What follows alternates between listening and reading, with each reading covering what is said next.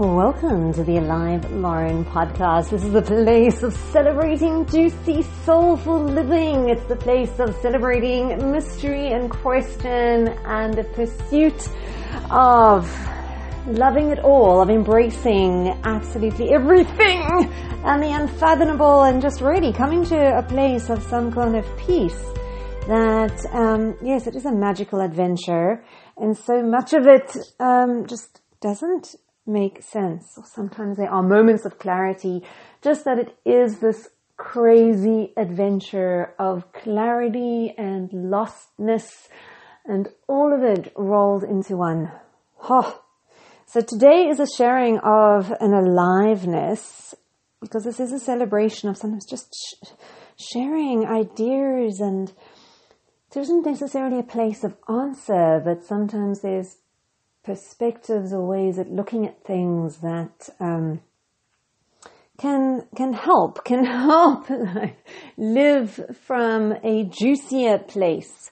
So I haven't properly researched this, so you'll forgive. But something that's been alive in me recently is. Um, Sure, so much of my journey with visualization and mind power and all of this um, often looks at the outer world like as some sort of sign or reinforcement of progress on the inside.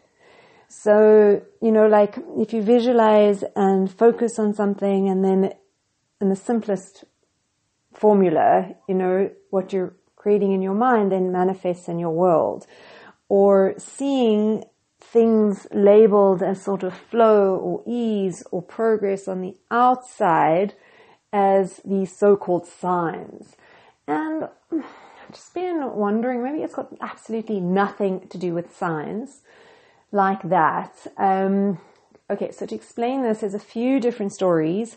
So one of them is absolutely beautiful parable that I heard from Robin Banks first time on a Mind Power event, at a Mind Power event, where he's talking about the story of this farmer and his son. And it's a beautiful parable. I love parables, even if I've heard them a million times before. I just love, love, love, love, love how they point to stuff deeper in the simplest, most profound way. And how sometimes when you listen to them, you can pick up different things through the t- years and they'll mean something different. Um, they just sort of wash over. So in this one, there's a son and father, a widowed family and um, they have a, a, horse, I believe. And one day, not a very wealthy family at all, this horse runs off, and the news spreads throughout the town. And this horse used to help with the farming, and they really have very little. And this news spreads, and the village descend on the farm, and they're like, "Oh my God, this is so bad! Your horse ran away. You have hardly anything. That horse was such an asset around the." Farm and what are you going to do? And the farmer like looked at everybody and kind of gave a bit of a shrug and he was like, hmm, good, bad, who knows? And everyone just like looked at the farmer and he's this crazy old man. What do you mean good, bad, who knows? Obviously this is bad. You guys needed that horse and, and they all like wander off and, and go back to their, their lives and days and then a few days later, their horse returns with like a dozen wild stallions, beautiful, beautiful, magnificent horses. And news of this spreads. Ah, and the village descends on the farm and ah, there's celebrations and oh my god, and there's also some flutterings of envy and some just celebration for the joy and this abundance that's descended this family. And they're like, oh my god, this is amazing. This is so good. You guys had like nothing. And now look at these horses. They're amazing. You'll break them in. You'll breed them. You'll become the wealthiest person in this village, in this province. You'll be able to contribute. Oh my god, this is going to completely transform your lives. This is amazing. This is so wonderful. This is so good. And the farmer shrugged and good, bad, who knows? And again, they're like, what do you mean, who knows? Clearly it's a good thing.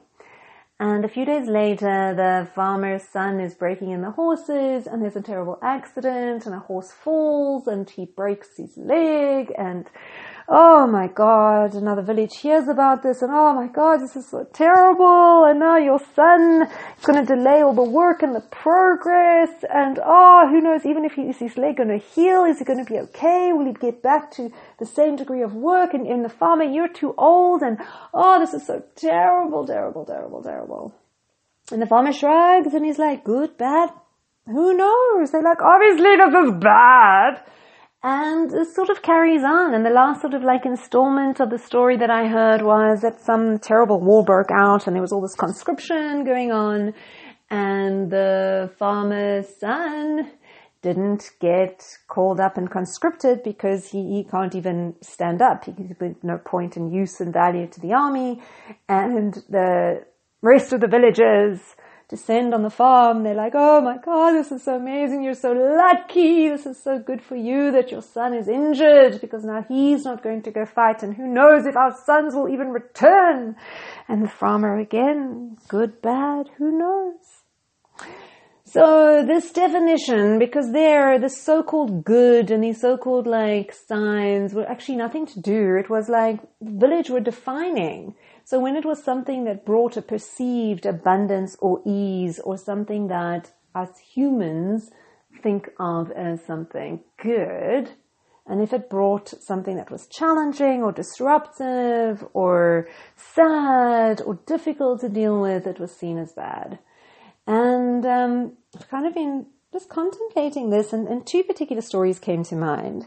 More just to absolutely, what if we could just surrender into loving the opportunity of being here? Whatever life brings, that we get to be part of this game, every moment that we're still in our avatars, that we're in this game of life for everything that it ushers in and maybe there are no goods or bads. It's just life. And maybe, maybe we can expand our ability to kind of live and, and pleasure of it all, which has also been vividly in my space with the work of Carolyn Elliott's Existential Kink and some of her other work as well recently. And the two other stories that I wanted to share, and I think it is Van Gogh, Van Gogh, where in his lifetime, if I've got the wrong artist, forgive me, but the story still remains true. I really do think it's him. Like I said, I didn't research, but you'll get the heart and message here, which is also something I just need to be reminded of.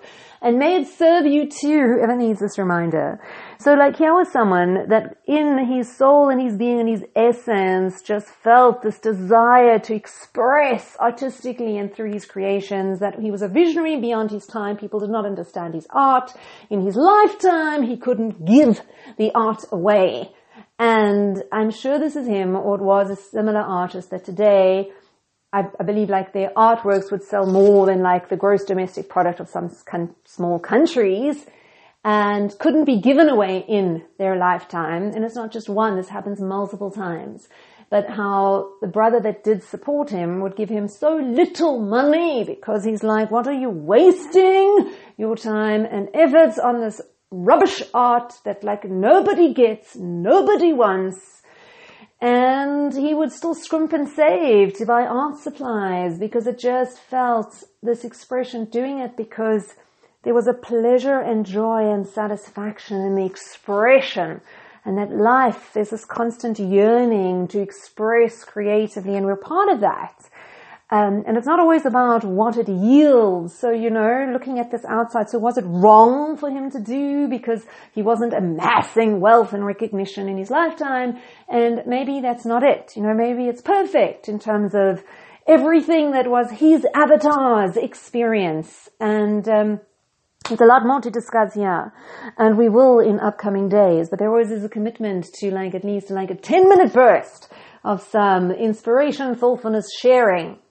So in my conclusion with this one for today is that that was, that maybe there is no right or wrong. If something calls and beckons to express through you, then maybe that honoring of it is exactly perfect because when you collapse this illusion of time, because which is only real in the chronology of us living here, okay? But beyond our body in the space-time experience, if you look at an artist like that, there is a point in this timeline, okay, this illusion of the time story, where he is revered and acknowledged and loved and adored and people can't pay enough for his works, although it doesn't add up in his lifetime. But when you look at it in a bigger perspective, um, that it, it is all appreciated and beautiful and perfect.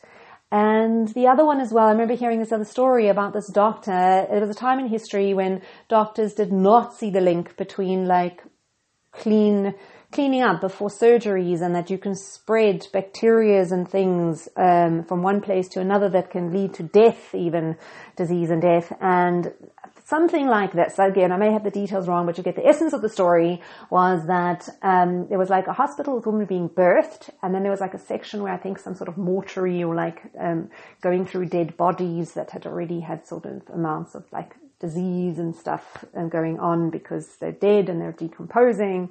And these doctors would go, and there were increasing numbers of mortalities and birth rates and these women dying. And these doctors were going from dealing with these corpses and all the kind of germs and bacteria there, and they weren't washing, and then they were going to deliver these women's babies and the spread of disease and infection and then blood getting infected and the woman dying. And one of these doctors found this link and wanted to share this. Like he'd really, this, he, he just made this amazing discovery.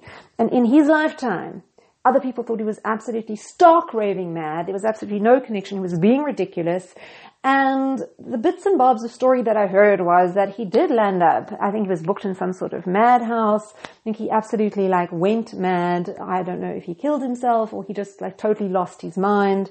Um, and yet today we absolutely know that germs and things, you know, we taught from a young age as kids when you go to the toilet afterwards, you know, pooping or, or whatever, um, you know, you wash your hands thoroughly and, um, that there are certain things that can be spread and it's good and like to scrub up and clean up. Um, obviously I can go into a whole other dialogue, but that is what is very much alive in me and May this just thoughtfulness and that reminder for me was just that reminder that maybe things aren't exactly what they seem and that this good and bad and this validation of effort that maybe if something calls to be expressed through you and to be shared that there's an interconnection between us and to trust that to trust what's alive in you in the moment which could be something that you share or forward or capture. Because there is an interconnectedness beyond anything we can imagine and that when you look back far enough, all the alivenesses in us and that yearning to express adds up and makes sense. Even if in that moment, in that timing, you can't see the connection and get away from this labeling of what's good and bad, that it all serves beautiful, magnificent, magical purposes. Um, and I needed that. So may it serve you too. I leave and love you on this glorious note until we meet again.